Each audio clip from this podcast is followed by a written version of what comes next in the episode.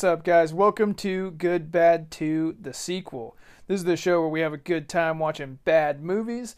I am John. I am Danielle. You guys can find the show on Instagram. We're at the Good Bad Show. Uh, this is where we do the voting, so go give us a follow there. You guys can also subscribe to the show wherever they got podcasts. We're on iTunes, Spotify, Google, all over the goddamn place. But you gotta search Good Bad 2, the sequel, to find us. Yeah. Yeah. Yeah. Yeah. Yeah, you wouldn't you wouldn't search uh, like Joe Rogan or something like that. you would search for this show to find this show. Good Bad 2, the sequel. Exactly. Yep. Um, while you're there, leave us a five star review. Um, we're gonna do a new segment on the show. If you go over to iTunes and you give us a five star review, and you can leave a suggestion for us to review literally fucking anything, and we'll do it in a segment on the show. Anything? It could be your ninja blender, your new dildo, your mother-in-law. We don't care. This We'll, sounds like a liability. we will review it in an episode if you go leave us a five star. I will review your taxes. Exactly. Whatever whatever you want. Your chocolate chip cookie recipe, we don't Hmm. care. Oh, that sounds good. That's a great idea. Yeah, I know. Hmm. I know. well, we're finally doing it. Ew. We're finally getting around to Howard the Duck. Ew. Yeah, ew indeed. Maybe the most talked about, maybe the most infamous good mm-hmm. bad movie ever made. I think definitely the most visible. Yeah. Maybe one of those, whenever someone decided, like, hey, some of these terrible movies are actually pretty, pretty entertaining, this was in the hat. Yeah, it stands on the same level as Showgirls and Plan 9 from Outer Space Oh, and s- some of the tippy top or maybe why isn't there a why isn't there a version of tippy top for the bottom? The bitty bottom. Oh, no. of- Come on. These puns have rubbed off on you. yeah. The um the most famous of garbage movies. Rock bottom, that dumpster list. fire, train wreck, Yeah. all this kind of stuff. and coincidentally, Thing to this large nature. portions of it filmed where we live. What does that say? it says that we're very close to our good friend George Lucas. Oh yeah, we had breakfast with him from time to time. yeah, we do have breakfast with him from time to time. It's true. Meaning that one time we had breakfast in the same restaurant as him. Yep. Yeah, That was weird. yeah. So you could say that we have breakfast with him from time to time. I do say that, in fact. That's how I have a job. Um, normally, what we do is we break down the plot of the movie. We're definitely going to do that, and then we give you our awards, and we're going to do that this time. But we've got some new ones. We got some fresh ones. We Yes, got a we fresh do. coat of paint on uh, on our awards. We got some new categories. We got rid of some some of the previous categories. So definitely stick around uh, to find out what those are going to be. Then They're gonna have you talking. and yeah, yeah, it'll be all the rave. And then also we've got some trivia concerning Howard T. Duck. Wait, we never found out what his uh, middle initial stands for, did we? The Just the. Oh my god. Fuck this movie. you didn't put that together. No, I didn't His- realize he had a middle initial. His middle name is the, according to his mail. I hate this. all right, this is gonna be. Wait a second. Hold on. I know we're about to get into the plot summary. His mail is being received on a planet where every person is not a person, they're a duck. Yeah, So why would he be addressed as Howard the Duck? Why would he have a modifier? that's like saying like that's like having mail coming to you that's to John the human. Like why? I don't hate live on. Duck World. I don't know how their rules work. Maybe some people's last name is Mallard. Maybe some people's last name is I don't know any other types of duck besides Mallard. But I don't know. I don't know how it works. Let's get into this shit. It's the first Good lord. the first 5 minutes of this movie is quite possibly the most batshit crazy 5 minutes of any movie ever Duck shit. duck shit crazy. the first five minutes of this movie sets you up to know that you are about to take an absolutely fucking insane ride. It's no Superman 3.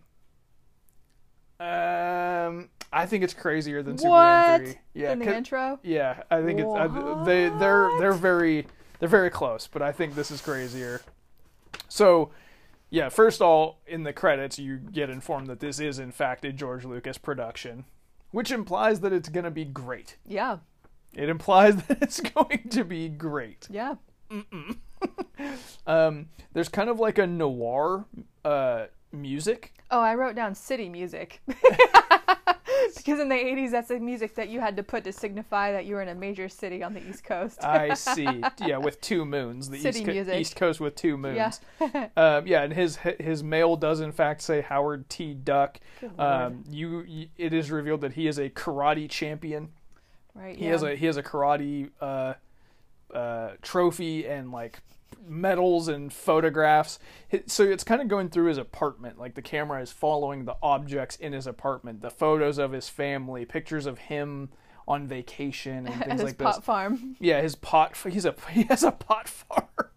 It's it's picture after picture after picture of him, the duck, Mm-hmm. his family, the ducks, um, famous uh, movie posters like uh, a pun version of our movie posters with ducks, none of which are funny. By No, the way, not at all. Um, May Nest. you're seeing duck after duck after duck, and then there's a big reveal of him, Right.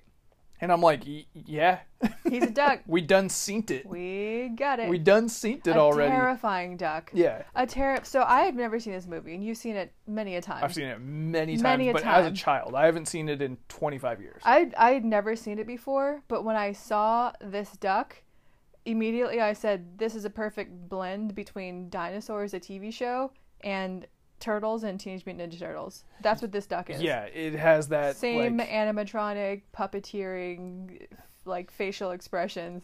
I would say that it in certain moments of this movie, it's actually worse than those that you just mentioned, where he l- completely and utterly lacks any sort of expression Yes. that matches what he's saying or doing. Yeah. Well, And this in- is 1986. And in other times, you're like, "Wow, they did a really great job with his expression right there." Like it's it's pretty inconsistent. it's really funny. Um, so he gets home from work or wherever he's getting home from, and the first thing he does is start drinking and looking at duck porn.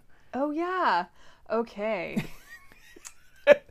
We are not even 60 seconds into the movie, Yeah. and he's looking at duck porn with human nipples.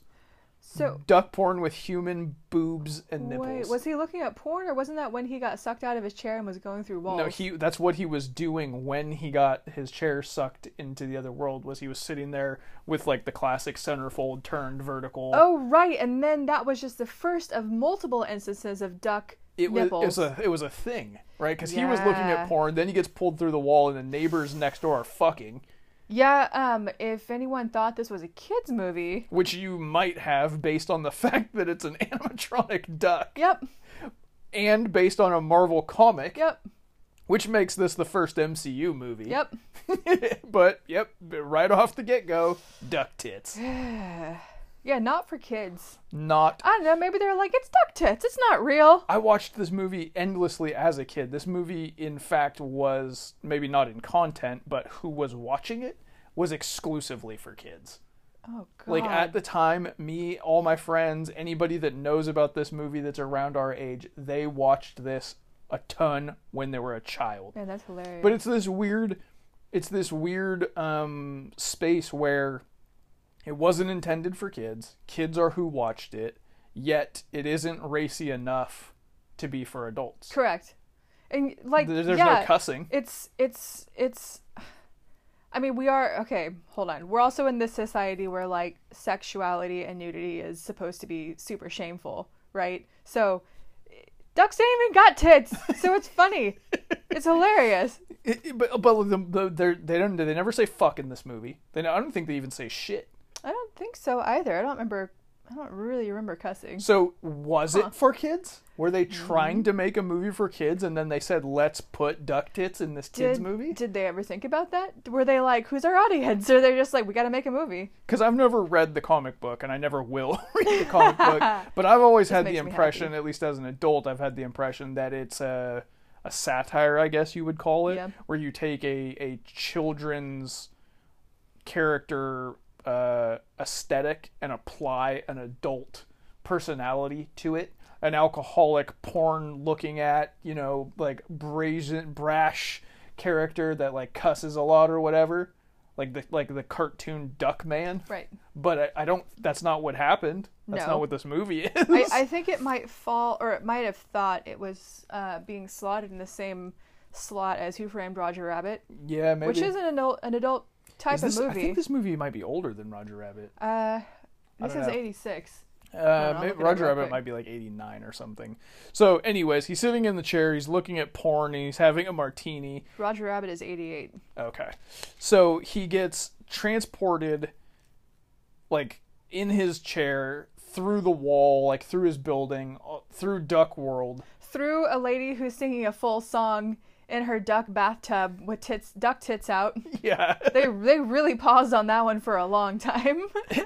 then he goes through the title of the movie. Oh yeah. Like he runs into, breaks, and explodes the title of the movie. And I was like, that's kind of a clever way to introduce the title of the movie, but at the same time, it's like canon in the movie.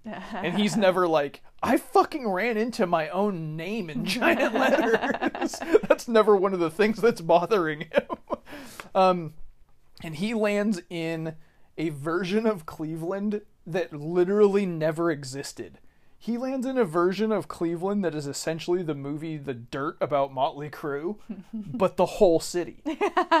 he lands in the middle of like Streets of Rage video game punks and like rocker people and like every single person that inhabits this entire city is 1980s Hollywood Boulevard Motley Crue rock and roll punk. No one that lives here isn't like that except for Tim Robbins. This movie was so 80s stylized. I liked that. I Yeah. really liked it. And at the time, I mean, that's kind of George Lucas's thing too. Like he will land on a a style and stick to it so that way that movie eventually becomes a period piece. I get, yeah, I mean, I'm not saying it's fun. Like it's super entertaining. It's just I don't think Cleveland, and even though that's where the Rock and Roll Hall of Fame is, I get that. I don't think Cleveland is what you associate this style with. And why I don't know why they chose Cleveland. Maybe that's where like a lot of punks were at the time because they really leaned into like the punk rocker lifestyle and the punk style. I liked it. I thought that was cool. Yeah, I don't know. It I was dug it. was it's fun to like look back at for sure. Um, and he ends up in a bar where Lea Thompson, who plays Beverly, is in the middle of a heavy not heavy metal, but like a rock and roll set with her band Cherry Bomb. Yeah. Uh, which that band isn't that bad. No, not kinda, too bad. I kind of like that band. I kind of like it. um, and then he like passes out in a barrel. He like he just can't handle the stress of being in rock and roll Cleveland and having like biker punks pass him around and stuff. Or maybe, you know, being flown through space could Yeah. have done it. You're going going through your own name. Duck space. and then he, he falls asleep in a barrel. Luckily, though, he wakes up just in time to stop a rape. Hey, did you notice that one of the potential rapists' jacket was all baby heads?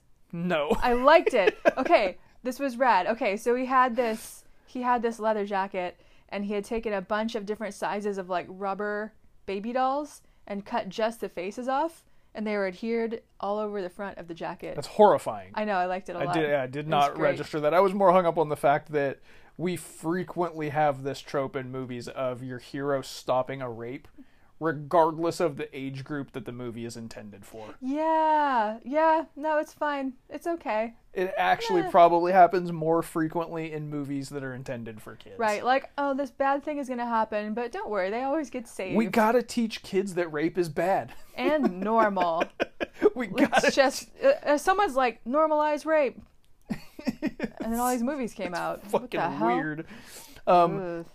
He uses quack fu as one does. Yep. we already established via proper storytelling that he is a master of of martial arts. Master of. So he beats the crap out of, a out of karate trophy. yeah out of the potential rapist, and then him and Lea Thompson, who is not even remotely worried or bothered enough by this. Nope. Not even a little. She's like, huh, talking duck.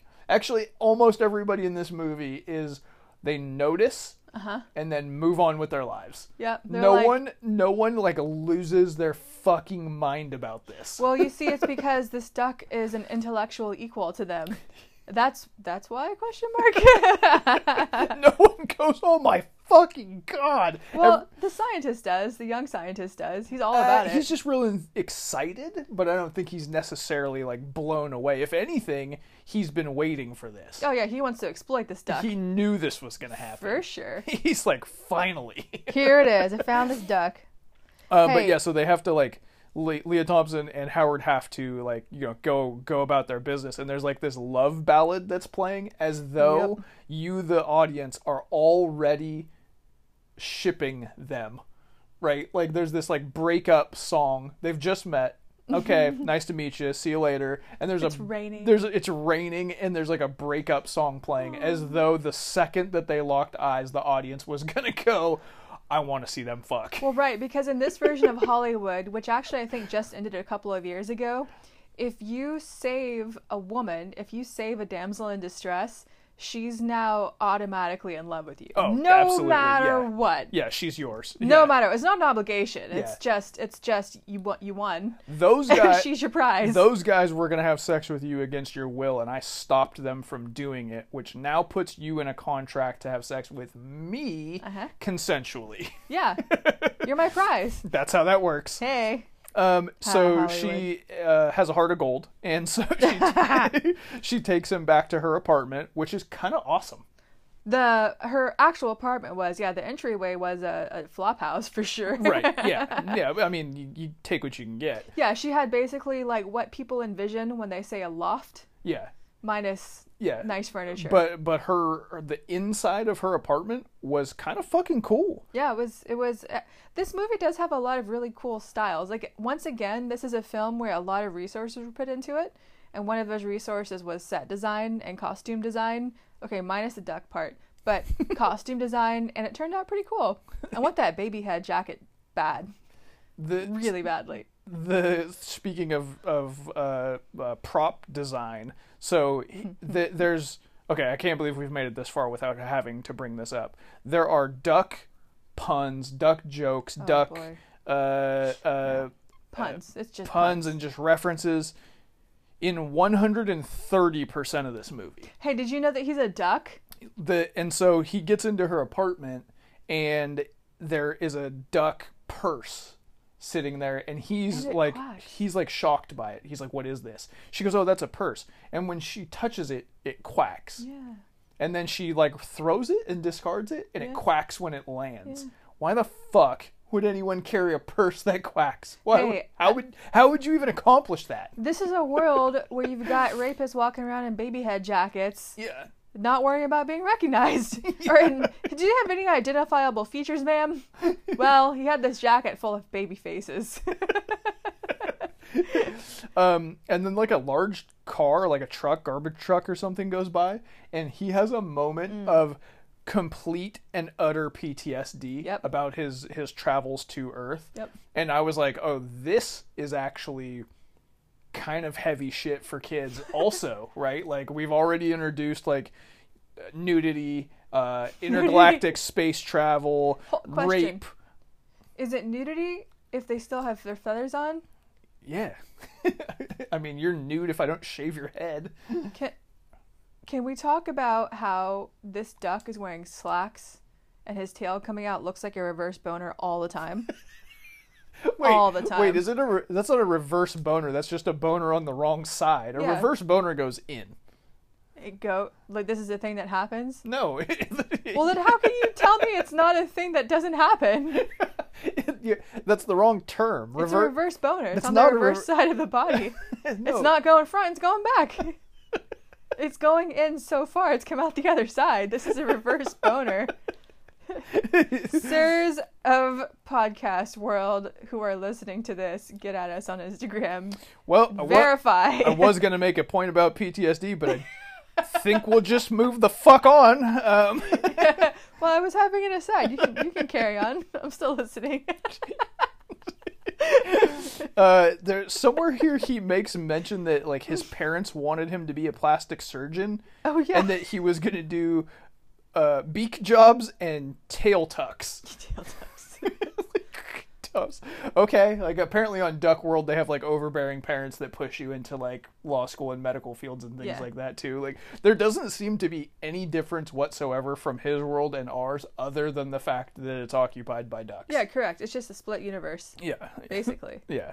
Um, and then you but just it's not because it's another planet. There's no there's no mention of like trans universal travel, intra universal inter universal travel. Yeah. There's no real explanation of anything at all. And then when there is, it is so over the top scientific jargon bullshit that no one could possibly say yes or no whether or not it's true or horseshit. So, um he falls asleep again and I wrote down narcolepsy? Maybe. Question mark? Like this this guy just like passes the fuck out. I don't know. Space travel always wears me out. And so Lea Thompson just obviously you're going to go through his wallet Yeah. right? If you if you bring home a duck, talking, walking, plastic surgeon duck, you're gonna go through his wallet, Mm-hmm. Yeah, you're gonna see what's in those slacks. and it's just fucking busting at the seam with with puns. Duck puns. God damn it! And I, he also has a condom, Yeah, ew, an unwrapped condom in his wallet next to his his U.S. American duck dollars. which was curious to me because even though it was like uh not folded but like you know flat, Yeah, unused. it didn't seem to be uh spiral Spiral? spiral. I was having that same thought. and as we know, ducks have spiral penises. Spiral dicks. And if you, the listener, didn't know that until I just said it, go look it up. Oh, you'll never be the same. You'll never look at a duck the same again. Yeah, I had that thought too. But Yeah. then again, I don't know. Like, does it need a spiral if you just sort of like slowly unroll? I don't. I don't want to think about it. Actually, I'm pretty grossed out right now. Ugh. No, you brought up duck boners, and you're gonna live in it. You made your bed, now lie in it with a spiral duck penis. No, I don't want to. I'm not Lea. I'm not gonna do it. Oh, we'll get there. Oh, I know we're gonna. That's why the people are listening. They're like, oh, hold on. Here comes a podcast, which I know is gonna contain references to duck nipples and interspecies love scenes for it. Um, so she has a scientist friend. So she decides to put Howard in a bag with holes, breathe holes, Yeah, breathing holes in a trash bag, so as not to scare the people. and drag him to Tim Robbins. Young Tim Robbins. who is higher than pterodactyl tits on goofballs in this fucking movie. Ziggers, greedies. He is unfucking hinged in this movie. He's 80s. He's 80s, 90s guy. He's he's like the reason MTV made it. Oh my god, he's got his glasses, his hair, whatever fucking drugs he's on, whatever goofballs he was snorting, he is off the goddamn wall in this movie. Oh yeah, full on Uh, hardcore. And he he is like super enthused about the fact that she's Super enthused. brought in this fucking duck and he's he, he there's kind of a funny scene where he's like trying to see if Howard has superpowers Uh-huh.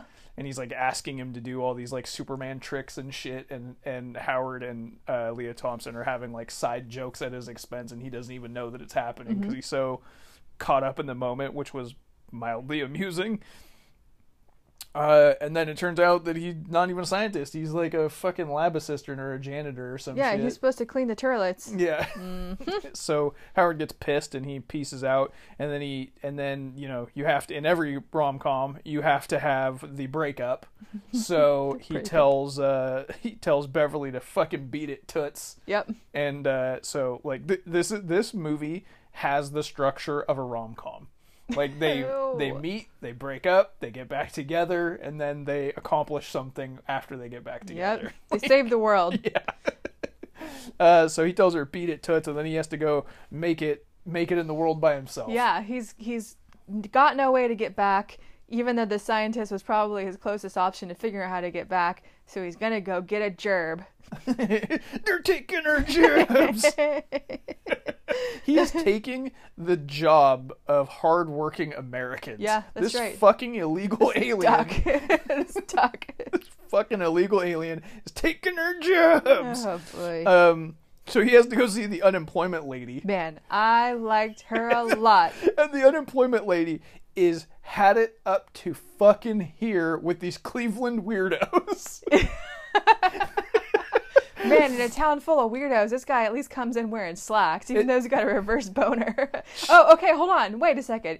He rolled into this place wearing the clothes he came in, which was like slacks and suspenders, and I don't know what kind of jacket, and sunglasses, so as not to be recognized as anything but a human, No, that's not true. He goes to the unemployment lady and he's wearing children's clothes. and He's, sunglasses. yeah, he does have sunglasses, but Oh, was so he, he wear- was he wearing children's pants too? He's wearing uh, overalls with a lion on the front. right. He's wearing like toddler clothes. That's right. Yeah, yeah. And Uh, sunglasses though. like neon 80s toddler clothes and this lady is just not gonna go another day of these cleveland weirdos taking advantage of her These misfit, misfits and slackers. she berates him, and it's amazing. yeah these fucking lazy weirdos and he's she just puts him in with all the other weirdos Yep. like she and she's like it's like a self-defense mechanism that she's just not gonna get taken advantage of in her job Like, Right. she's the fucking boss and so she places her she's like a like a job placement person Mm-hmm. which i don't think that really exists around here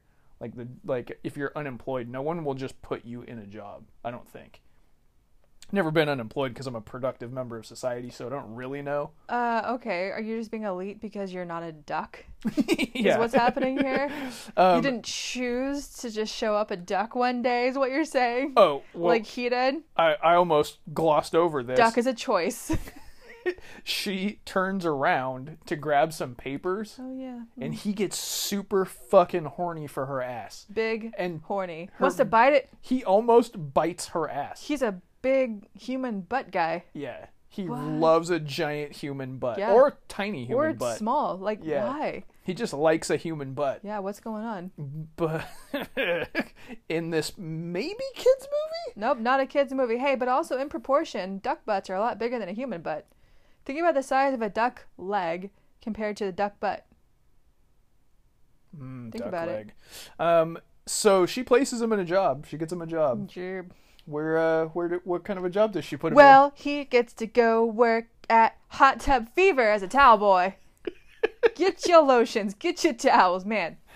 Hey, that place looked like a good time.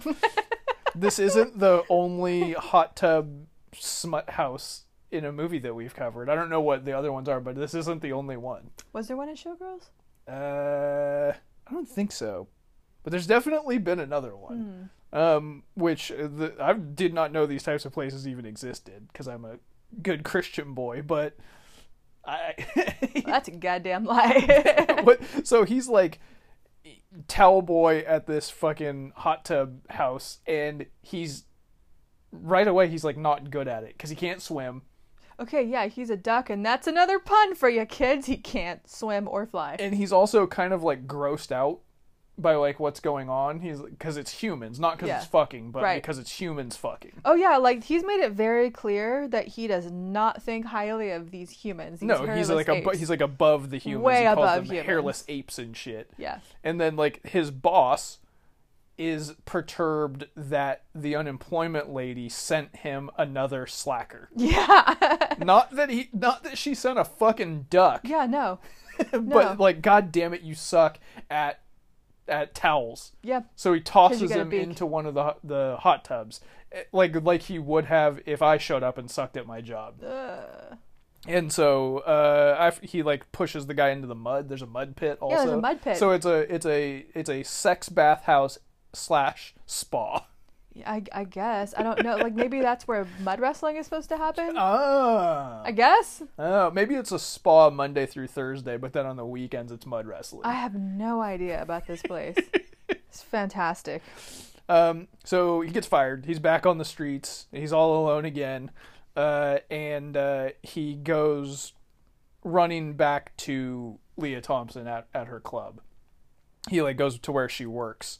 They have been uh, broken up for all of two minutes. and he goes he goes back to her, and there's a great uh, there's a great scene here where she's on stage. She's she's singing. She's singing a song that's like really slow and depressing, and then she makes the decision that the song is too depressing, and she's like, "Fuck this," and she changes it up. And I'm like, "Why? Just mid set. I mean mid song. Why was it in your set in the first place?"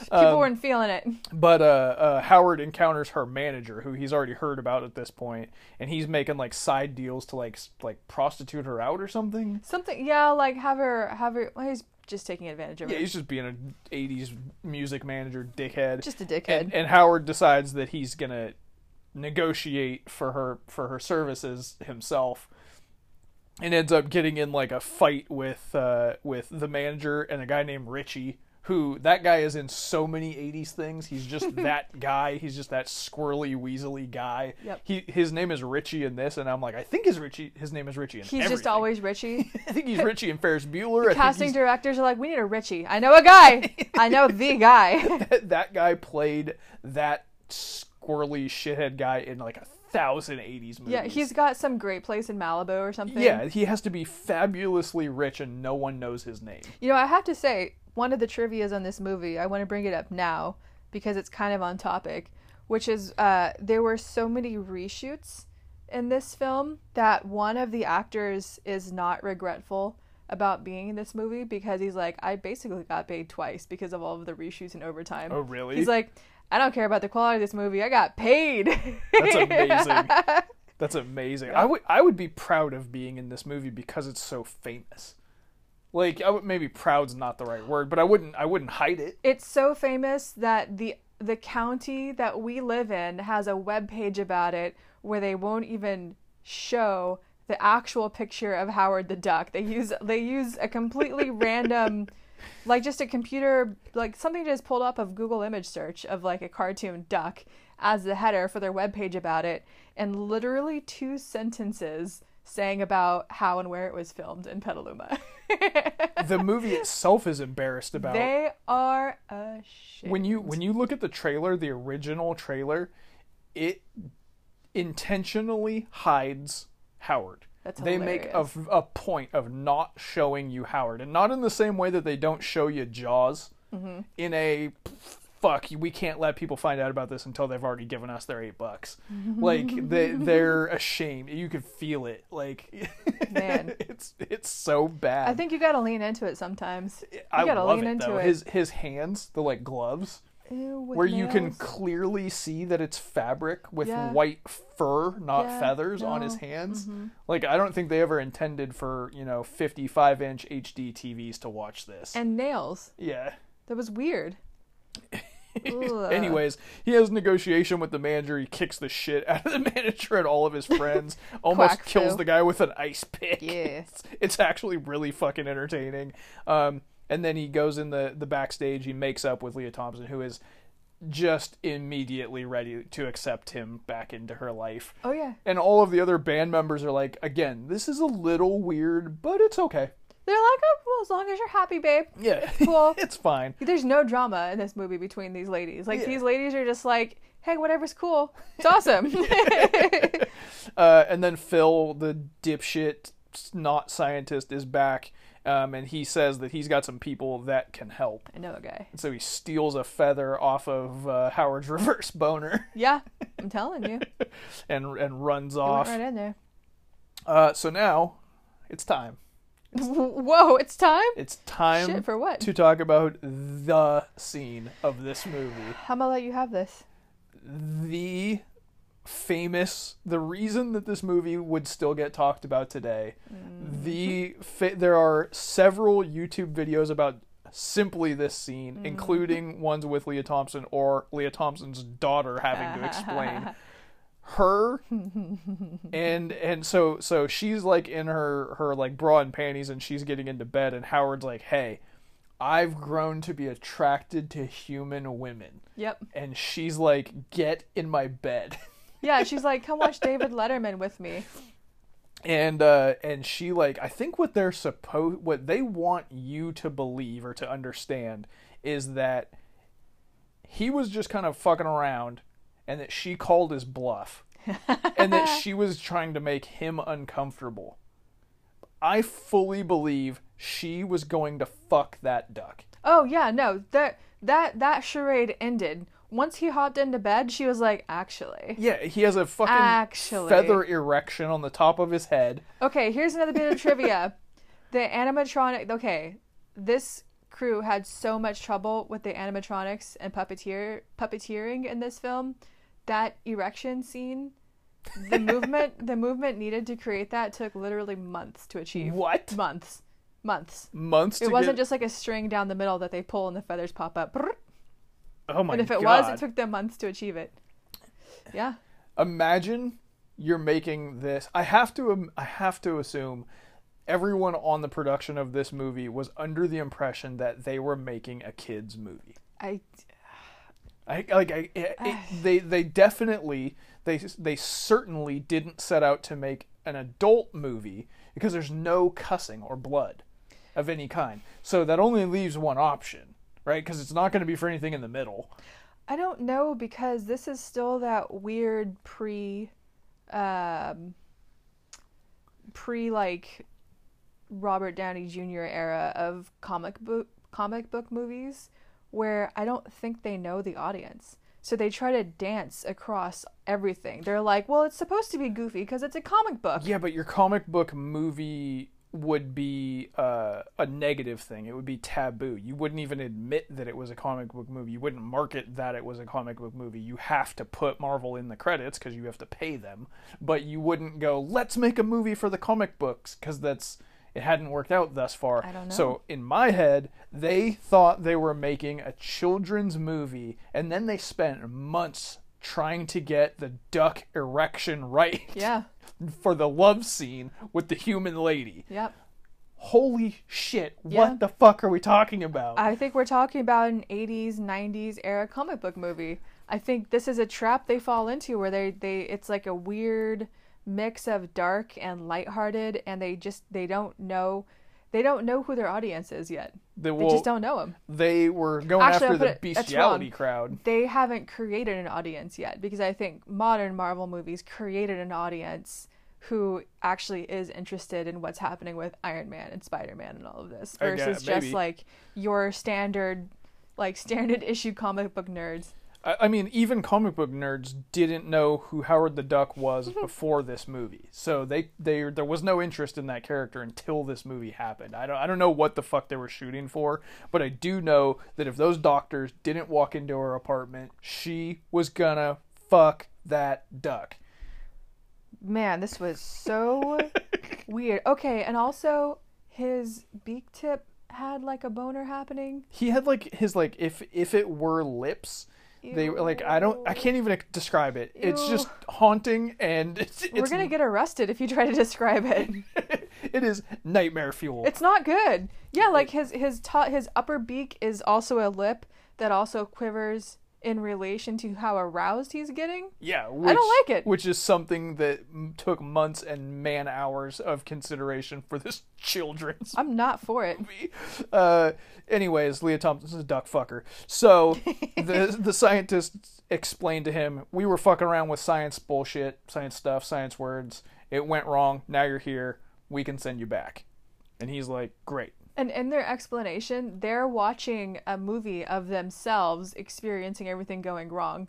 Yes. Yeah. Yeah. Well, well yeah. When they get to the uh, to the fucking what's it called science house. Yeah, the science house. The science house is where they go. They go to the science house, which is where we're at now in our podcast. We're in the science house scene. you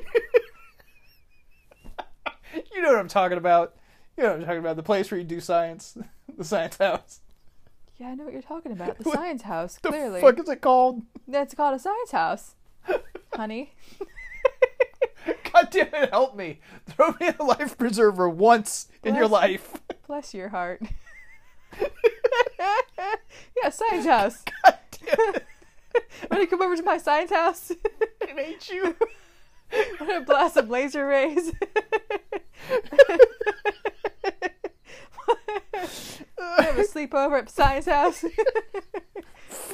Some lemonade. Come to my science house.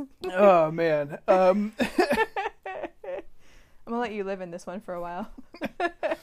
uh, Yeah, okay. so it laboratory. Lab Retory. It's called a laboratory. Laboratory. Okay. Laboratory. Uh, Okay. for those of us who are educated. Edumified. Yeah, edumified. Um, Carry on. you know, so the, the the doctors or scientists or whatever the fuck they are have like a video of themselves fucking up whatever it is that they were doing. It's kind of neither here nor there, and they put Howard and uh, Beverly in a in a, like a van to take them somewhere, and then they have a like romantic fucking like exchange where he's like. Of, of all the alleys in the world, why did I have to? La-? They do like a Casablanca. Yeah, they're trying to just they're trying to reference every pun possible. like that's that's why I said that the music in the beginning sounded noir. I mean, it's not why, but I think they were going for some noir elements here. yeah. And like there's nothing noir about this neon fucking movie of explosions and science and comic book and duct tape. Like there's No, but we had the discussion really recently that 80s and 90s had a resurgence of like the 20s and 30s. And so some of these noir things were really were more romanticized than usual because I think it was the first time they had had a comeback. Well, I think in the comics, I might be wrong about this. If you if you know the comics, get at us at the Good Bad Show. I think Howard the Duck is a private detective, Yeah, probably. and so Back then. so the music the back then. matches the the character of the comics. But he's not a private detective in this. There's Nope. never never even an opportunity for that to even slightly come up. No, he's just the duck. Yeah, He's not Howard T. Duck PI. yeah. So he's just Howard T. PI. So when when they get to the the science house, Mallard PI. when they get to the science house, There's been an explosion. People are dead. One guy's face is half fried off, and the music stays calm noir music through this entire event. I was really annoyed at the music because it's the, it's been the same score and song repeating over. There and are over three and tunes. over and over There, and over. There's adventure tune, hero, heroic adventure tune. There's romance tune, Yep, a lot of that. and there's noir tune. A lot of romance tune for a interspecies, inter-alien. They would they would choose one of those three for Mm-hmm. every occasion. Bad guy is doing something, you get hero tune. Mm-hmm. Good guy's doing something, you get hero tune. Like it was Science lab, hero tune. it was so redundant. Yeah. Uh, yeah, I, I was with you. It That was, was like it was like when you when you walk away from a video game and leave it on the menu yeah, and it'll play three songs. yeah, Like that's that's what this felt like. yeah. The first time I ever like really had a great makeout session as a Whoa. young as a young lady. How did we get here? as a young lady was when we were watching a movie and we started making out like near the end of the movie and this DVD would just go back to the menu after it was it was done and it played that same like 30 second menu sequence loop for probably an hour and a half. Hour and a half, you floozy. That was a good time. What movie was it? Fuck, I don't remember. I don't remember. I just remember this. I just remember it being on loop, and I know we both noticed it. We're both like, doesn't matter, doesn't matter. You hussy. yeah so uh i'm i'm i'm uh you know kind of sensitive to that looping stuff You're you are insanely sensitive to any redundancies of sound. or just life in general i can't take a redundancy You freak out I get annoyed. if something happens the second time. yeah i get annoyed i'm like well the sun's gonna raise again tomorrow why gotta worry about it again If sunrise if I'm playing video games and there is a noise that occurs on the second time, you are huffy about it. That's not true and also you play video games with really annoying sounds in them sometimes That might be true. it's definitely true It's not as annoying as you perceive it, but it is annoying. Anyways, back to the science house stay on track J- Jennings is one of the people who got blowed up here. Yeah. Uh, and at this point, he's he's just disappeared. And uh, uh, the cops show up and arrest Howard because clearly, because he looks different, he's the he's the problem. yeah he caused this explosion at the laser house He, he looks he looks different, so he must have caused this. Mm-hmm. There's a bunch of Keystone Cops fucking slapstick bullshit that happens here. with like it might as well have had like uh, Benny Hill music over it. Mm-hmm. The the cops like strip him and he's wearing boxers. Har har har. Uh, he ends up getting away. Lea Lea Thompson drops in a Bookham Ducko here. God damn it. uh, and then they do find Jennings, and he's uh, a little weird. Yeah, you, he has blow up face. Yeah. It looks like he had a spray tan thing going on yeah, he his was wearing fa- goggles. That's, that's what I thought too. His face looked like he had a bad spray tan. um, and he explains a bunch more science bullshit that's on his insides. he okay, his his existence in this movie starting now is way too much. When I so the like you know like I said I've seen this movie a lot of times, but never since I was in like single digits age. Wow. And he was looking at duck tits at 9. this dude scared the shit out of me when I was a kid. And I was a kid who watched horror movies. I was I was a kid with like fucked up perception of like where the gauge ought to be for a kid. And this dude was scary to me as a kid. He should have been scary to you as a young boy. Like this is you're right, it's too fucking much. Yeah. like, oh my god. Yeah. He, and uh, like, what's funny is that the '80s and '80s sci-fi is filled with uh, fictional terminology that has kind of stuck around, right? Like Zuul and words from Star Wars and shit like that, right? Like made-up science places, people, whatever science nouns that are that are made up Yeah, the science and thi- house. And this dude is like he's like he's talking about how his insides are turning and his face is changing and he's explaining that like oh god like something something is inside of me. And then and then she goes uh, like Jennings like get a hold of yourself. And his voice completely changes and he goes I am not Jennings and I'm like oh here we go. Then the name of this creature and he goes I am someone else. And I was like you've got to be that was such a like deflated balloon yeah, it It's was. like what the fuck It was. This this whole new character, his whole like transformation is so irritating to me. I hated it. I did not like any of this. He sucks. he was- sucks so bad. I was like someone else Someone else. the guy that created the entire Star Wars universe out of nothing and they came up with someone, Someone else. Are you fucking serious? Dude, like he he's trying to onboard this event for way too long. Like the liftoff just doesn't happen. He's explained to them like 40 different times in four different ways in 40 different scenes that something's changing, something's happening, something. What the fuck, dude? Get to the point. get to the point. Uh, so they they stop by Cajun Sushi. yeah, Roma's Cajun sushi place. This is this yum. whole place is nothing but laughs. Oh, and it just served like diner breakfast. Yeah, that's it. Why not? Yeah, but they do it wearing Japanese like headbands. yeah. This whole thing. Okay, so one good thing about this movie that it did get right is side jokes. And this, like, it just ratchets it up to 10 at Yeah. this point. Yeah, the side jokes are amazing. The the the, the um, character actors and the goofy waitress and the like all of the side characters and side jokes and stuff that isn't front and center is top notch stuff. Yeah, it it's, it's all really really entertaining. Yeah. the stuff that is front and center couldn't be worse. Terrible. Awful. Um, It's like they want us to have to suffer through it to earn the side jokes. Yeah. So so Howard ends up in a in a Pier Six brawl with the entire diner because it's filled with rednecks who are wearing the same thing as him. They're all wearing camouflage pants. Yeah. Why is he wearing camouflage pants? Because it's duck camo. Uh, why can't we go a whole movie without the rednecks being bothered by the the different person Different. di- different.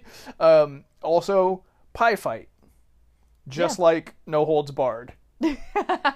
Hero versus rednecks via pie fight. There's a lasers. Yeah, just just like No Holds Barred. There's there's a lot going on here. So they're like tying him down, and they're they're gonna. This whole place is going to eat him. There's like 40 people in this thing. Yeah. And they're seasoning him and sharpening knives. Yeah. And they're gonna eat him. Yep. And I'm like, this is this is a, this is gimmick infringement. This is a Donald Duck gag.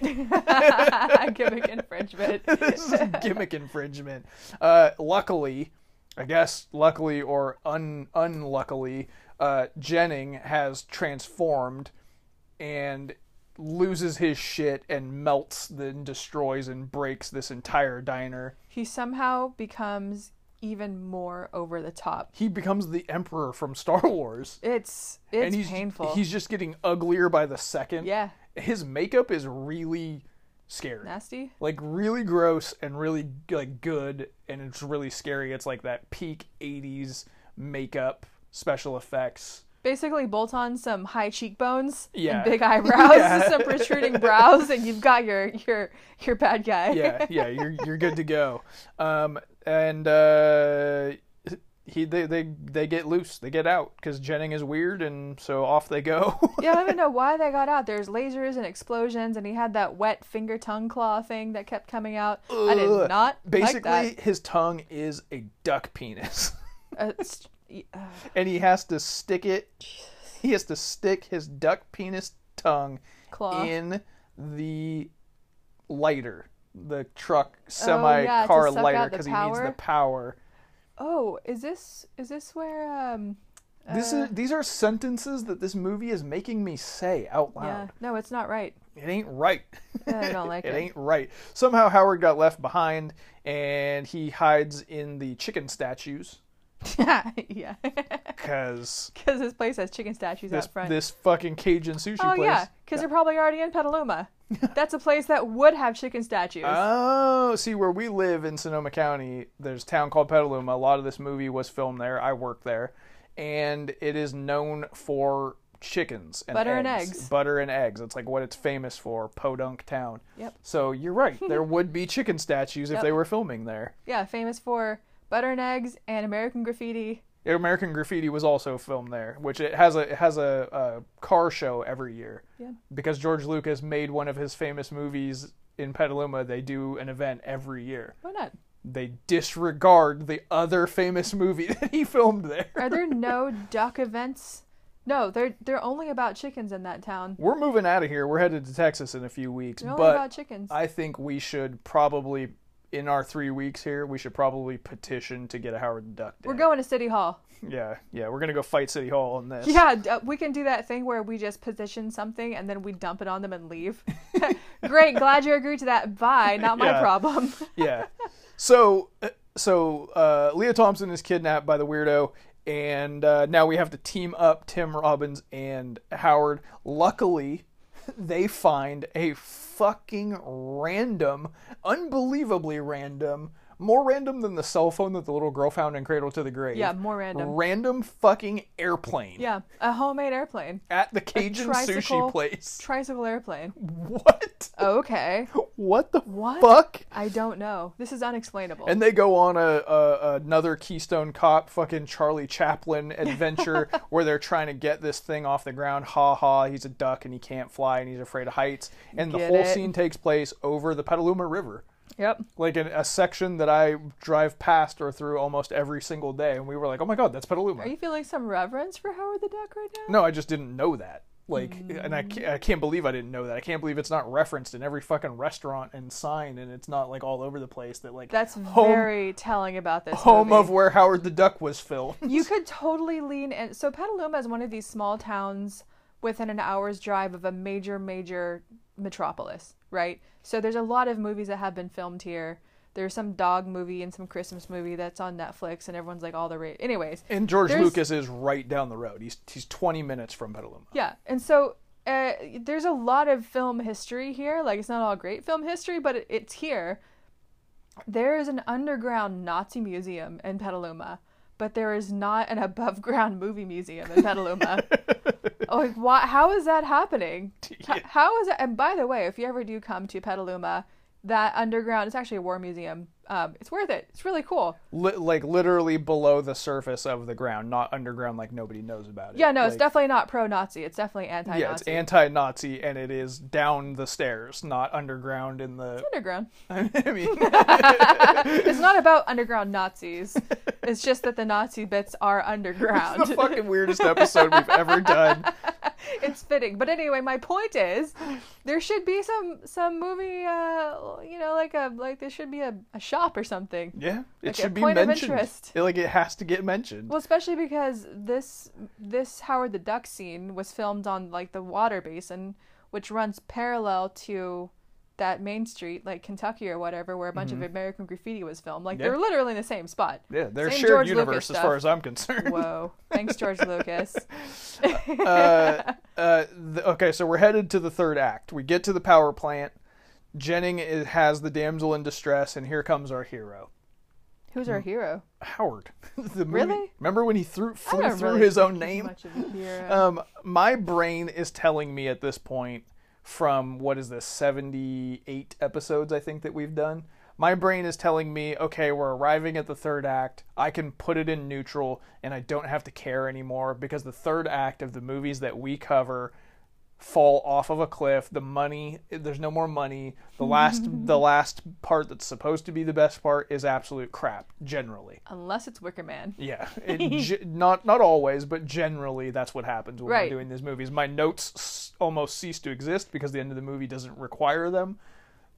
Couldn't be further from the truth in this movie. One thing that was true in this movie, which we're about to get into, is usually the the the special effects budget, ninety percent of it is applied in this part, and some weird special effect that hasn't been applied throughout any of the rest of the movie shows up here, Yeah, yeah, and you don't know why. yeah.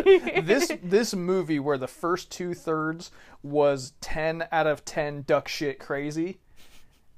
Suddenly, in the third act, goes eleven out of ten duck shit crazy. Yeah, it's wacky. This, this shit It's- is it's- it's an bananas. escapade. Jen- Jennings is full blown makeup, hair, fingernails, Yeah. superpowers, like and and uh, uh, Tim Robbins sets up Howard with a fucking go kart that has a laser gun on Oh it. Oh yeah, a um a a, neu- a neutron disintegrator. Sure. All right. Sure. Yeah, why not? Oh, but you have to have a seatbelt on in order for it to work. It doesn't start unless you put the seatbelt on, Yep. and it's like Howard in this fucking ATV with a missile launcher Uh-huh. versus the principal from uh, Ferris Bueller, like breath versus fucking lasers. and and our our damsel is tied up beneath the laser and like some reason half of her clothes has gone missing at the same time because she's a damsel in distress. Like Yeah, she's not tied to the railroad tracks, but she might as well be tied it's to the the same railroad yeah tracks. it's the same thing it's the same thing no i'm i'm i'm,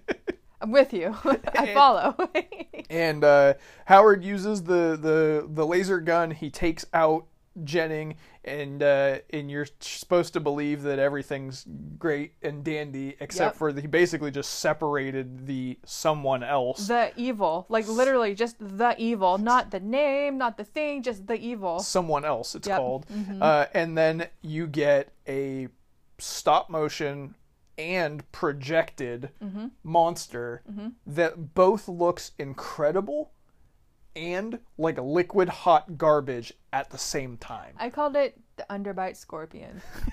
It is the design of the monster is like yeah that's lucasfilm. Mm-hmm. that's lucasfilm stuff. But the way that it's presented is so fucking bad. It's so how did industrial light and magic stay in business after this movie?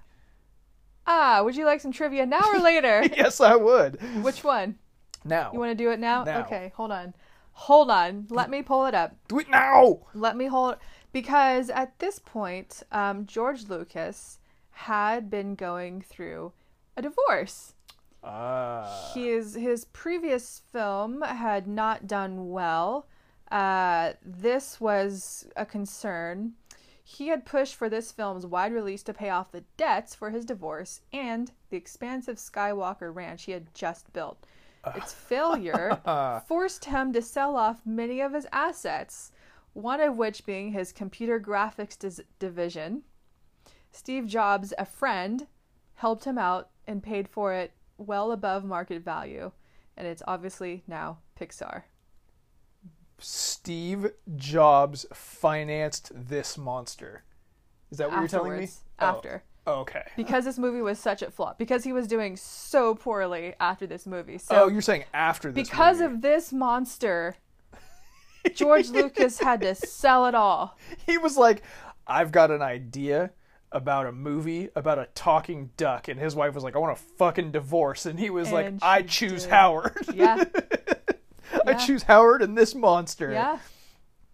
Wow. Yeah. Holy shit. Enter Steve Jobs. yeah.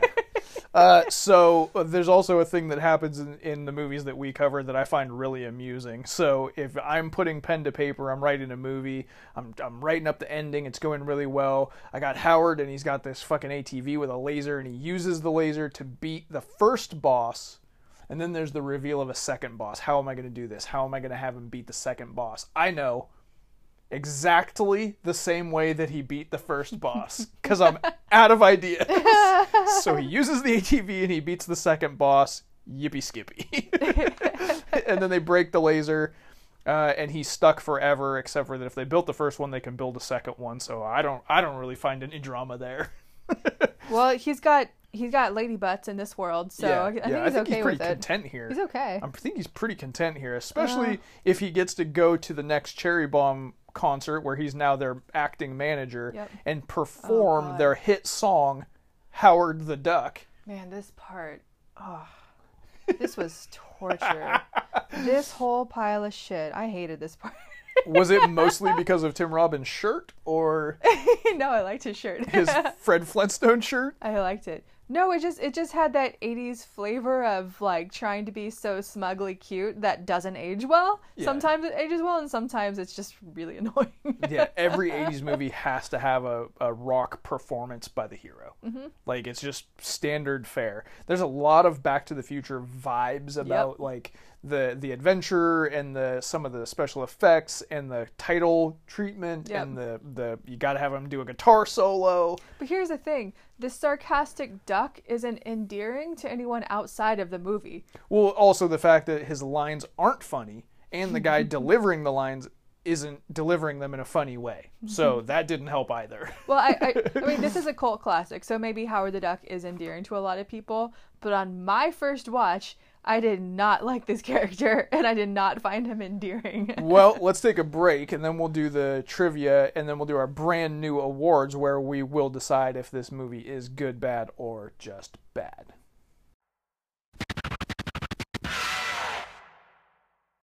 and we're back.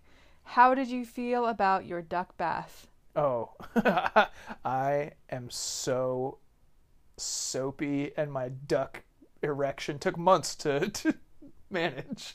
Just so all the listeners know, a duck bath is when a duck licks you from toot to snoot. and that's what John's into now after Weirdest- watching this movie. Weirdest episode ever. That's saying a lot, and I don't know if that's true. Weirdest episode I ever. I think we've done worse. All right, let's get into some trivia's, which we like to start out with. Um, things such as how much money do you think this made? Made Yeah. in Yep. 1986. What do you think its budget was, and what do you think it made? Um, man, I'm gonna say like like 30 million to make, and maybe made like 31 or 32. This feels like the type of movie that just barely broke even or a little bit above. Um, this movie was made for thirty-seven million dollars and grossed thirty-eight million dollars. So basically, I nailed it. Yeah. All right. What do I get? Um, you get to guess what it has on Rotten Tomatoes. Oh, I already know that. Uh, what is it?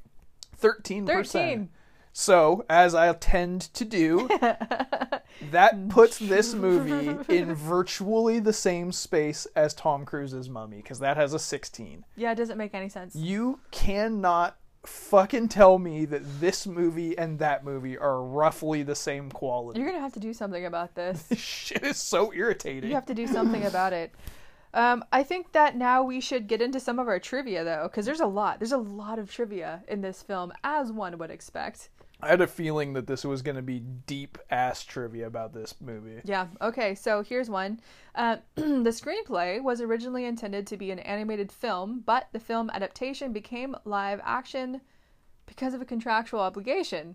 Although several TV adaptations of Marvel characters had aired during the preceding 21 years, this was the first attempt at a theatrical release since the Captain America serial of 1944. Fucking nailed it too.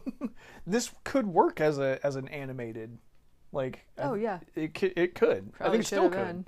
Probably should If you pick a fucking tone, like who's it for? Who's your audience? yeah. We don't know. Um, following a test screening, Universal executive Sid Sheinberg and Frank Price were allegedly arguing about who was to blame for, blame for greenlighting this film, which then ended in a fistfight, which the two men denied ever happened. it makes me so happy to like to picture like rich fucking white producers having a fist fight because this movie sucks so much. no, you did it. No, you did it. Like, well, you were responsible for the monster. Well, you made her fuck a duck. and actually, okay, this was a this was a test screening. Imagine what the test screening version of this movie was. Like, what hot, hot garbage could that have been? This this is supposed to be the Like, best what'd they fix? version. yeah, like what what what alterations must it? Like I said, the trailer. Oh. Like Oh. if you if you watch the trailer now, having seen the movie, Uh-huh. you know that they're trying to hide the movie. Like they don't want you to know anything about it. They just go spend your eight bucks. I well, we'll get as many as we can Oh, get. why is it called Howard the Duck? yeah, oh man, we got to get our hands on that test screening. Yeah, we do. That would be amazing. Ugh, that's all. That would be probably probably less painful than the Star Wars holiday special, but maybe on par. I yeah, yeah. Okay. Uh, this movie was nominated for seven Golden Raspberry Awards in 1986. I, I buy it. I You ready? believe You want to hear the list? Yeah, Worst director obviously. William Huyck, who never directed anything again after this came out. yeah. Worst original song Howard the Duck. Oh, that's harsh. I don't know what the other category, uh, the, the other nominations were, but the fact that the song exists is a problem. But it's not like a horrible song. Yeah, it's just it's pop schlock. Like it's just basic. They just repeat they just repeat it a million times. Whatever. Worst supporting actor Tim Robbins. What? Blasphemy. Erroneous. They give they give him worst supporting actor over Jay Jones, Jim Jones, Jeffrey Jones. Uh, they're both pretty fucking bad. Yeah, but I think Tim Robbins knew what he was doing. Yeah, he was I doing think it on he was in on it. He was doing it on purpose. That's my point. Yeah. Uh, this picture did win four Razzies for Worst New Star. Uh, in quotations, the six guys and gals in the duck suit Yeah. all well, shared the award for for Worst New Star. did you notice how differently proportioned Yeah. he would be from scene to scene to scene? Yeah, there it was a mix of. Um, at one point, it was a child actor, and it, at one point, it was it was men and women and just all kinds of different people in there. Yeah. Like, yep. Um, worst visual effects, worst screenplay, and worst picture tied with Under the Cherry Moon in 1986. Well, nobody's ever even heard of Under the Cherry Moon, so that makes this movie better at being worse than that. uh, on the DVD commentary for the film, one of the commentators claimed that George Lucas reassured him that the project would, in 20 years, be seen as a masterpiece. this piece of trivia was written in the year 2012, and they note the film is still considered one of the worst ever made. but he was he wasn't right. He he definitely wasn't right. But this movie is fucking famous, Yeah. and it's like it's like Showgirls in the sense that it will never ever go away. It's yeah, it's masterpiece wasn't the It's right not word. a masterpiece, but it, it is always going to be part of underground pop culture. Yeah, it's a cult classic. Yeah. genuinely. Uh, shortly after the movie was released, the aforementioned Frank Price quit his job as the head of Universal Pictures, the studio that funded the film. So not only did he pr- make the movie, but then he got his ass kicked by the other guy, Yeah. and he quit. Yeah. so he loses at Howard the Duck. Variety reported the story with the headline Duck Cooks Price's Goose. so good, man. Um, and then finally, the uh, the ending leaves the story open for a sequel. Yeah, they kind of leave you with the impression that now he lives on Earth, and what will he get into next? Yeah. Couldn't fucking care less what he's gonna get into next. That's where you can have the Saturday morning animated series. If Something you- like Adult Swim could pick this up, though. if you make another one of these movies, if there's a sequel to this movie, it's either a better than this, which I don't care. I don't. Uh, it can't be better by that much, so that it. it makes it worse. Or want it's worse, and I don't want to watch that either. So let's never even touch that. or it's a it's a parody of itself, and it totally gets it. but yeah, it does it in a which- way that in which case it's not endearing. N- Not really. Yeah. No, it's funny to laugh at it with it, right? okay, we heard the Razzies. Um, now it's time to get into our own awards. Far more prestigious than the Razzies, by the way. Far more prestigious than the Raz- than the Razzies. Um, we do have some new awards that I will explain as we get to them, but we've got some of your tried and true favorites as well. Yeah, a little, a little, little fresh coat of paint on the awards. Fresh coat of paint. Um, let's start off with what's your bold statement? All right. This is what happens when you give the greatest fantasy adventure creator in history ultimate power and cocaine.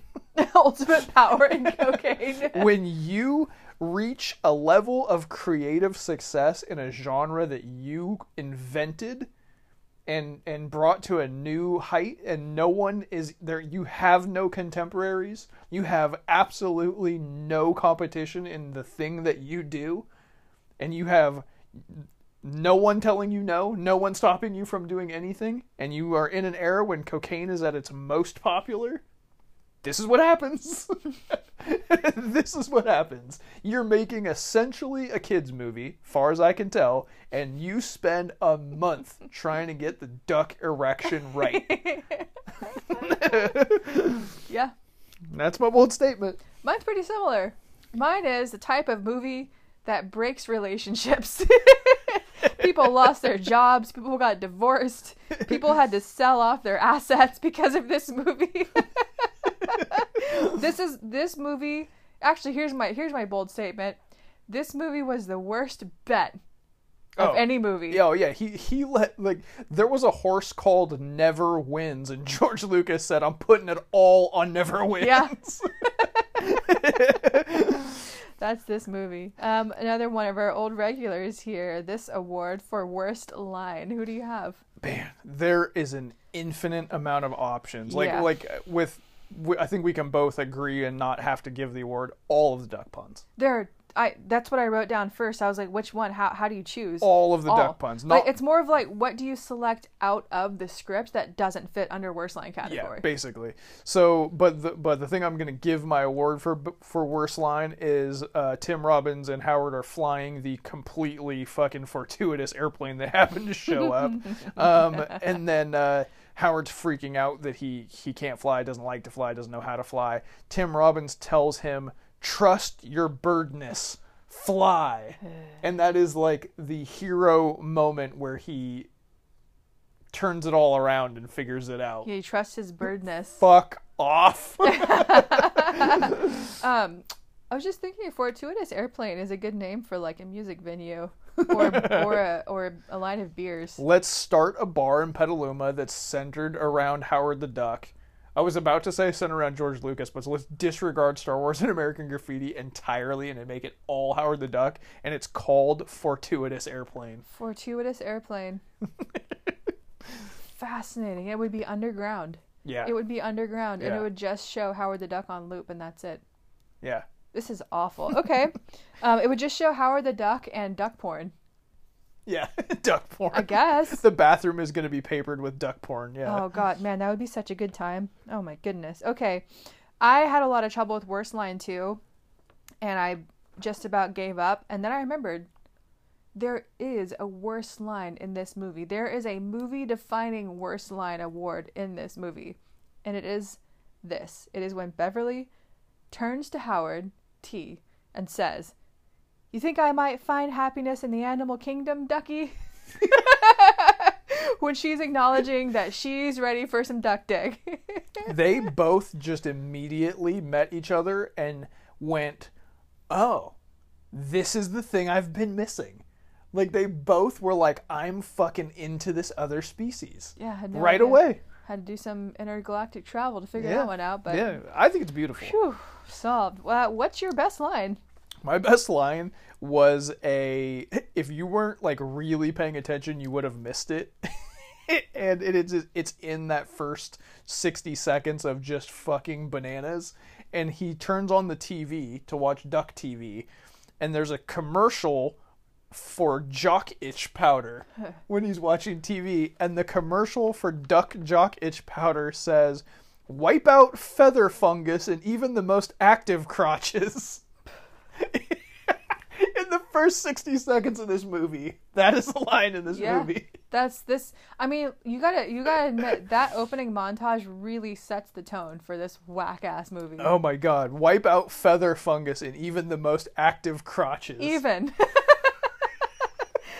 Doctor, is my crotch too active and there's for this powder? There's two duck football players, and one of them has black, jet black plastic hair. Was does he got a reverse boner? Fucking insane. this movie is fucking insane. Yeah, it's duck shit. Uh, my best line, my best line is when they're at that Cajun diner thing, and the waitress, who I loved, that goof ass waitress with the huge glasses. she had some good lines. Anyway, she's serving them, and uh, they ask for the special right without even knowing what it is, and it's eggs, which clearly traumatizes Howard T. But there are so many side jokes happening at this at this point in time. My favorite one is they receive the egg special. Jeffrey Jones's evil character looks down and says, "This will mean the extinction of all life forms," referring to like his own monologue that he's been having the entire time that has nothing to do with the breakfast. I kind of, I kind of liked that scene, like where he's explaining all this science bullshit, and they are just yawning about it. Yep. And he, like Howard goes, "I hope you're getting all this." yeah. um. Well, who is your worst performance? oh my god, have we ever had a movie where there was more options for a worst performance? I don't know if we've had a movie with this many options. There's for not a single performance. good performance. No. But they're, but I- there I- is one. I don't. I don't want to be overly harsh because they're uh, they're almost entirely endearingly bad. I'm not. I don't want to make it sound like I didn't like it, but no one is is good. No one's- no one's like truly good. But my worst performance, I didn't even bother looking up their name, is the writer. Whoever whoever wrote this, because here's the problem, and we've kind of touched on this. Everything that is not supposed to be funny about this movie, everything that's supposed to be serious, is fucking hysterical for the reasons that we do the show, right? For the good bad reasons, for the so bad it's good reasons. Yes. Everything Yes. everything that is supposed to be funny, all the duck puns and the written comedy and the actual intentional jokes, not one of them is funny. Uh huh. So it's exactly reverse from the intended like uh uh reaction. Exactly opposite. Like you were going for yin yang and you got yang yin, and it's it, I, it, this movie's fucking spectacular for exactly the wrong reasons. Well, here's here's the thing that's really ironic about that. Um, the writers also worked on Indiana Jones and the Temple of Doom, Star Wars. Yeah, that, how the how the fuck is that even possible? I- how is that even possible? I I don't know. and there was a really bad, heavy-handed duck pun Indiana Jones poster in and like the first Graffiti. in like the first ten seconds. Yeah. So so dumb. Yeah. So not funny. We But don't know. everything that's not supposed to be funny Hard to say. is hysterical. Yeah, it was it was rough, man. Yeah. Rough. so oh, Rough. also the composer, the composer in his three oh, tunes, Oh right, did which not may have like- been a budget restraint, but doesn't matter. Still sucks. Oh, uh, some other trivia I read that there were uh, the original soundtrack was by Barry Gordy. Really? Yeah, Another Back to the Future reference? and they they just didn't like most of his music. Fuck them. Yeah, I don't even know. Who's your worst performance? My worst performance was Jeffrey Jones during his transition into Monster. That was painful. That was awful. It might- experience. It might be because I've seen this movie as a child that I I recognize that you are right, but I like it. Well, yeah, like your the things that I liked as a child, such as Halle Berry's, or no, not even Halle Berry. It's just any Catwoman, actually. yeah, Catwoman in general. Just all the Catwoman movies that exist. I loved them growing up, and I still really like them. It's Yeah. hard for me to see them as good bads, even Yeah. though I know they are. But I have, you know, I, I like them. So yeah, so Jeffrey Jones is fucking atrocious in this movie, and I'm here for it. I know. I, f- I can't get it. you literally are it. making a podcast about it. Thanks. Um, okay, so we have a new category that is a bit of a an upgrade, a redefine, an evolution of our previous one about um, whoever was maybe shooting for the shooting for the Oscar. Now it's called show stealer. So, what's your definition of this new show stealer category? So the old category was MVP, and that was the person who was trying to win an Oscar, Yeah. right? Even though they're in a bad movie. Show stealer is kind of cousin to that, which this is just a try hard. This is just a mm-hmm. person who grabbed your attention and would not let go for any reason at all, good, bad, or indifferent. Could have been an extra. It could be the guy in Mr. Nanny who's throwing his dog into the ocean in the background and isn't isn't even written into the movie. It could be anyone who is going out of their way to take your attention, right? Even if it's for poor reasons. So that's what a show stealer is. In this instance, it's the unemployment lady. Mine too. That's who I have too. She was my favorite. the unemployment lady is a fucking home run hitter in this movie. She is incredible. I've seen that actress probably in other things. I think she might be in Ferris Bueller, actually. I could be getting that wrong. But she crushes in this movie. Her, like, just immediately bothered by this goddamn duck being a weirdo in Cleveland and a slacker, and she's sick of it. I'm imagining I'm imagining her on set getting amped up for this scene, and I imagine that she had to talk to somebody else for like five minutes to get amped up into us opening the door and her already being on fire, just angry about these goddamn slackers. it was so good. yeah, she's incredible. I love her. She was a brick wall. it was amazing. Well, what was your most good bad moment? What defines this whole thing? So the most good bad moment uh, is in replacement of uh, unredeemable moment. So most good bad is just more fitting for like what what is that so bad that it's good mm-hmm. moment rather than just something that made you want to throw up in your mouth. and for me this time around for this movie it's duck tits. It's like if you're going to tell someone who's never seen this movie that it's good bad, it's so bad that it's good and you have to explain it to them in the shortest period of time, you're going to go, dude, there's duck nudity. And they're going to be like, what? And you're going to be like, you just have to see it for yourself. Like, you just have to watch it. I cannot verbalize it. there are human nipples on a fucking duck that has arms. Yeah. Mine's uh, adjacent to that actually. So you're totally right. If you tell someone that, they're they're gonna perk up and wonder what is happening, and also question how you spend your time. yeah. You're gonna question What are you doing with your life? Exactly. Uh, mine is adjacent. Mine is the uh, romantic interlude, the love scene between Beverly and the duck, the near love scene between Beverly and the duck, especially when you get to the point where it's like this backlit shot onto this plastic thing, and you see their this, their silhouettes getting closer and kissing. What the fuck was supposed to happen? She like they took to it as fuck that they duck, took it as what- far as they possibly could. Yeah. Ugh. She was gonna fuck that duck. So Fuck a duck. I watched uh, an there. interview on Conan with uh, Lea Thompson's daughter, who is a acting, um, an active actress right now. And Conan was asking her like, "What's it like to have a famous mother?" Her dad is a director also, and she she said, "Well." The first time I knew what my mom did for a living was I turned on cable and Howard the Duck was on. And she was like there's this one scene and she says that and the audience immediately starts laughing. And she goes where he she has a love scene with a duck named Howard. And my dad's name is Howard. And she's like and then I had to like go to my mom and be like what what is this all about? And like convince her mom to not leave her dad for this other Howard who is a duck then and then her parents were like no like it's just a movie. It's a make believe and you weren't supposed to see that. It's it's for adults. It's for grown-ups. it's for grown-ups. You weren't supposed to see that. So then she went back to school and told all of her like classmates and teachers that her mom was an actress in adult movies. Which isn't wrong. this scene is ruining lives. Lives. broke up george lucas? I told you. this is the movie that breaks up relationships. ruining lives Still, like to this day, this is bad news. It Yeah. hasn't quit.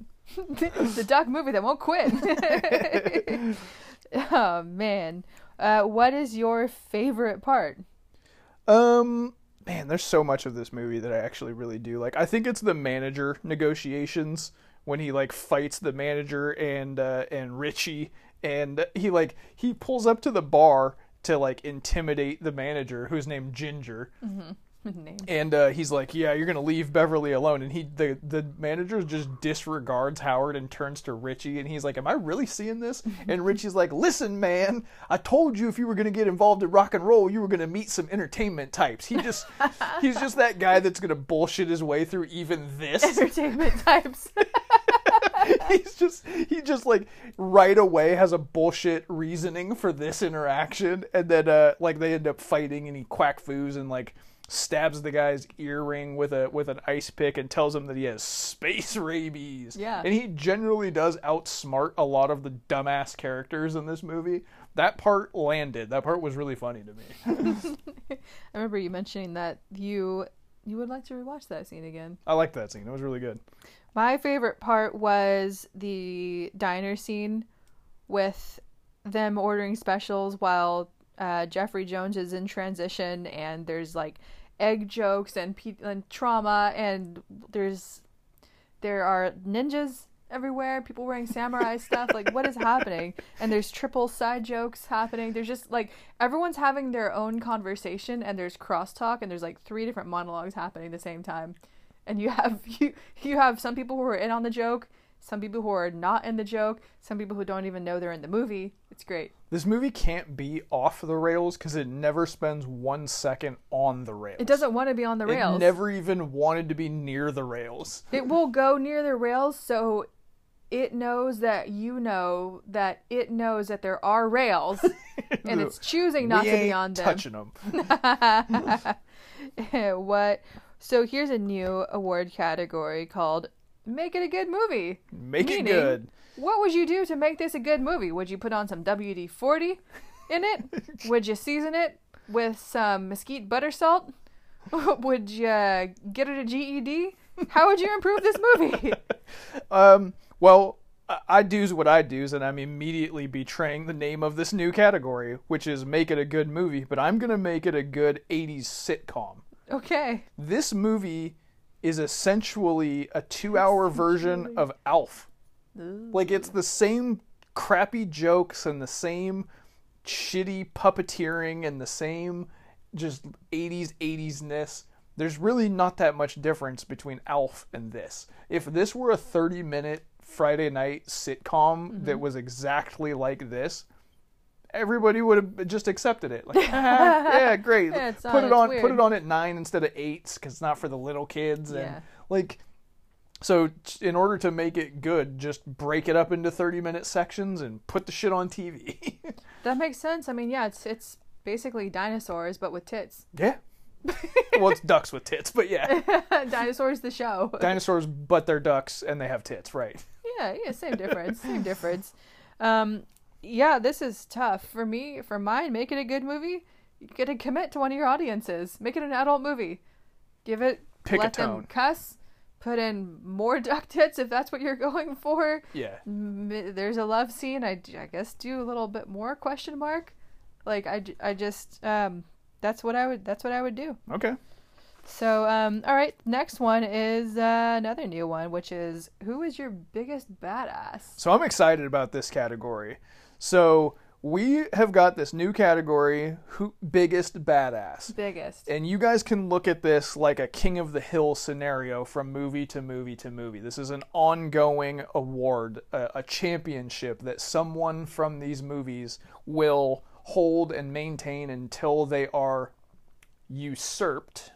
Oh. I know, I oh. know, I know. Ooh. Uh, and my bathroom readers paying in dividends. I went back to episode one and I started taking note of who was the biggest badass in every movie until they got passed over by the next biggest badass. And whenever we're done doing this show in a hundred years, someone will be king of the mountain, greatest badass of all good bad movies. So we are on episode 78, I think, on right now today. Here's how it has gone so far. Episode one, the biggest badass was Liu Kang from Mortal Kombat.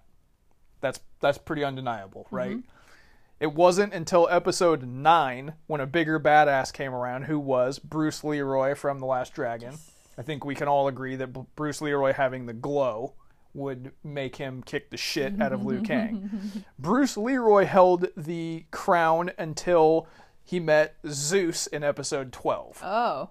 from No Holds Barred. Then Zeus ran into Jack Slater from the Jack Slater films from the Last Action Hero film. I think I think uh, there might be room for argument there, but get at me at the Good Bad Show. Didn't have any glow. That's right. Jack Slater held the crown all the way up until episode 23 when he encountered M. Bison. Oh. Because for oh. Bison, it was only a Tuesday. M. Bison held the record, the, the crown, all the way to episode 37 when he Wow. ran into Frank Dux, who had 53 knockouts in a single Kumite. but he didn't have the glow. but he but he he would beat M Bison in my humble opinion. and you might be thinking to yourself that Frank Dux is the current biggest badass, but you might recall that when we covered Commando that we revealed that John Matrix is actually a mutant from the X-Men who cannot be killed and he carries every fucking gun imaginable on his person at all times. So, from episode 49, John Matrix, all the way until now, No episode way. 78, there has not been a bigger badass than him. Wow, I thought we were doing too many action movies for a while. I mean, but I guess not. more badass than John Matrix. Wow. So, all the way until now. So, the question becomes from here forth is there a character in this movie who is a bigger badass than John Matrix? No. I think the only candidate would be Howard, who's a master of quack fu, who uses a driving laser gun, beats the shit out of quite a few people in this movie, actually. Not even close. Not even close. Not even close. no contest. Yeah, no contest. Yes, so, no, not even. so John Matrix remains Good Bad 2 the sequel's biggest badass Wow. until possibly next week. Wow. That's amazing. Yeah. That's incredible. You've done a lot of homework there. Yeah, yeah. I haven't done my taxes yet, but I did this research. Well, if it makes you feel better, I don't remember watching Commando. you did. I heard. I listened to the episode. well, I guess I need to go back. Maybe watch it. um, all right, so that comes to our our uh, final decision here, whether this is a good bad movie or just bad. good, bad, so good, bad. I'm I'm here to tell you, I love this movie. I'm in love with this movie. Oh, no. Everything that's bad about this movie is fun bad. You Even the found love in the animal kingdom. even the duck puns, which aren't funny, but it's funny that they're not funny. If that makes any yeah, sense. no, I hear you. And then everything else that isn't even supposed to be funny is fucking hysterical. This movie is such a good goddamn time. This is one of my favorite movies that we've covered. what? One of, not my ultimate, It- but one of. I fucking love this piece of shit. This movie was tough for me actually to decide whether it was good, bad, or just bad. And I'll tell you why. Because I think it was so close to being a movie like Dude Where's My Car or Mars Attacks, where it was totally self aware of its satire and being a goofy, stupid movie. And it got so close to touching that, but it just fell short because of its amount of goofiness. So what is it? It's good, bad. Okay. Do you feel better? I do. We can... you feel better? One relationship saved. Ah, Howard the Duck does not strike again. okay. Okay.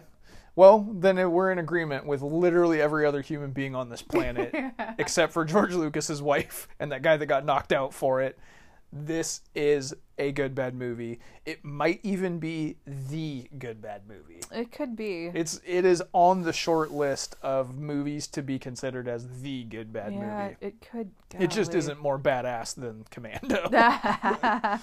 All right, go follow us at the Good Bad Show. Uh, Superman 4 lost the vote this last time around to Howard the Duck, but it will get its last chance against something else. So go give us a follow there. Don't forget to give us a five star review on iTunes and leave a recommendation for literally anything for us to review. John's thirsty. Anything at recommendations. all, and we will review it, whether we know anything about it or not. But it has to be within the review. It has to be part of the review. yeah, part of the review. Yeah, not on Instagram. Do it on iTunes. Um, okay, guys, that's it for this. Thank you for listening. We'll catch you next time. Bye. Peace.